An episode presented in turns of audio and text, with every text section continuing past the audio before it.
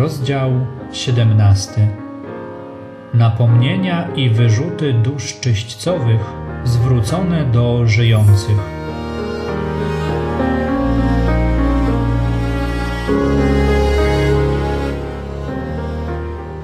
Dusza błogosławiona, widząc te prawdy w świetle Bożym, mówi: o, gdybym mogła wydobyć z siebie głos tak silny, żeby był usłyszany przez wszystkich ludzi żyjących na ziemi, żeby ich wzruszyć i powiedzieć im: o nieszczęśni, czemu dajecie się tak zaślepić temu światu w sprawie, która jest najważniejsza, jak to zrozumiecie w chwili śmierci?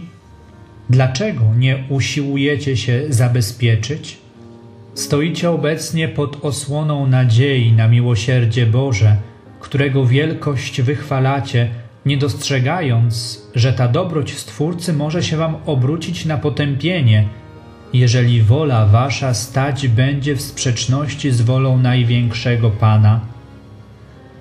Ta dobroć nieskończona winna was nakłonić do pełnienia woli Bożej, a nie zatwardzać was w czynieniu złego, ponieważ sprawiedliwość nie może nie być wykonana, lecz musi być w jakikolwiek sposób zaspokojona. Nie ufajcie zbyt zuchwale, mówiąc: wyspowiadam się w godzinę śmierci, otrzymam odpust zupełny i tak oczyszczę się ze wszystkich moich grzechów i będę zbawiony. Pamiętajcie, że uzyskanie odpustu zupełnego przez spowiedź i skruchę jest rzeczą tak trudną, że gdybyście o tym wiedzieli, drżelibyście ze strachu i mielibyście raczej przekonanie, że nie otrzymacie tej łaski, niż pewność, że możecie ją zdobyć.